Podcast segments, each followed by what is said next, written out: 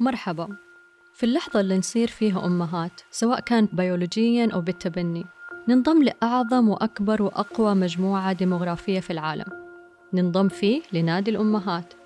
تشعر في هذه اللحظة بارتباط وثيق بكافة البشرية بأنك جزء من صناعة شيء أكبر من نفسك. تشعري بأنك جزء من تنشئة جيل حيساهم في تحديد مصير الكرة الأرضية. لحظات مليانة معنى وقيمة.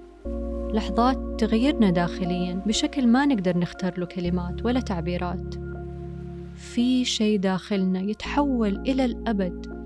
في معنى ينضاف لحكمتنا الخاصة يشعرنا بقيمة لوجودنا. ما عمرنا حسينا بيها من قبل. لكن في المقابل بشكل غريب ومتناقض تجربة الأمومة فيها لحظات كثيرة من الإحساس بالوحدة. ساعات الرضاعة الطويلة الروتين الخالي من النوم المشبع مهام الرعاية من تأكيل وتشريب وتنظيف بشكل أحيانا يخلو من المتعة.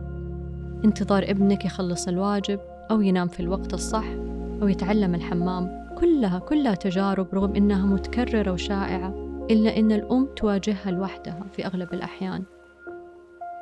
اللحظات اللي تتأملي فيها طفلك وتتأكدي إنه يتنفس أو إنه ما هو بردان أو إنه ما هو مسخن كلها لحظات حميمية لكنها قد تبدو وحيدة. هذا التناقض الغريب في خبرة الأمومة بين إحساسنا بالارتباط الوثيق بالبشرية بشكل كامل وبين إحساسنا العظيم بالوحدة.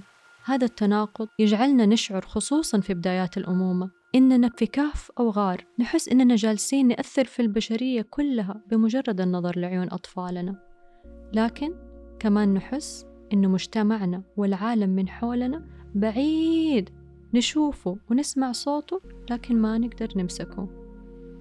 نادي الأمهات الشاسع والكبير يعطينا إحساس بالتضامن ويساعدنا نفتح مواضيع لما نجتمع أو نخرج مع بعض ويصنع بيننا مساحة مشتركة.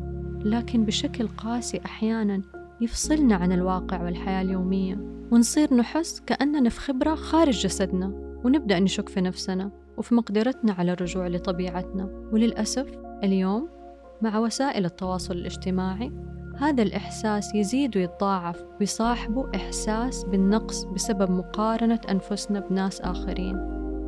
عشان كده خلينا نوقف شوية. خدي نفس عميق.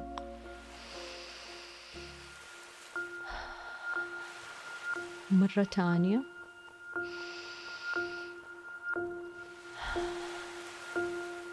وكمان مرة.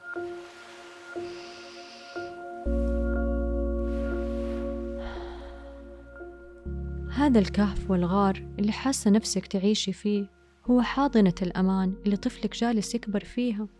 وجودك مجرد وجودك وتنفسك في حضور طفلك هو هدية غالية لا تقدر بثمن في حياة طفلك. هدية ما لها مكان في تعريفات عالمنا السريع اللي يقيمنا على حسب إنجازاتنا المعروضة في السوشيال ميديا.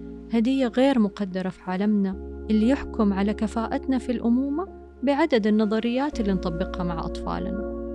وعشان هذا الوجود والحضور غالي جدا ومهم أهمية عظيمة فالعناية بنفسك والاهتمام بصحتك النفسية لها نفس الأهمية.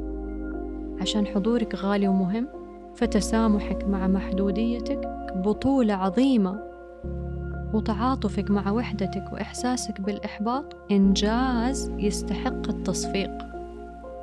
عشان حضورك ووجودك أهم ما في حياة طفلك. طلبك للمساعدة شجاعة. لو في شيء أتمنى أدفعك وأحفزك على فعله اليوم هو إنك تقبلي المساعدة وتطبطبي على نفسك. وأحب أختم بهذا التذكير. صح ممكن يستحيل ترجعي لنفسك قبل الأمومة. لكن مو هذا الهدف. الهدف إنه تبدأي تتعرفي على نفسك خطوة بخطوة من جديد. تبدأي تشوفي كيف هويتك كأم تكثف وجودك في الحياة وتضيف لمهاراتك. تبدأي تتأملي في قيمك اللي ما زالت تحكمك. تبدأي تتعلمي طبطبي على نفسك وتقدريها في لحظات الوحدة وتحتفلي بداخلك الجديد. المرة الجاية اللي تسرب فيها الإحباط والإحساس بالوحدة في أكثر لحظات أمومتك قولي لنفسك إنه كينونتي ما يمكن أن تقاس بمؤشرات النجاح الاجتماعي. قول لنفسك جوهر الداخل الغني والمليان بالحياة ما يبلى حتى لو غبت عن المجتمع وأصلي ما يتبخر. قول لنفسك أنا كل يوم بأمومتي أتمدد وأتسع وأنضج بشكل غير مرئي ومو شرط إنه ينتشر في إنستغرام.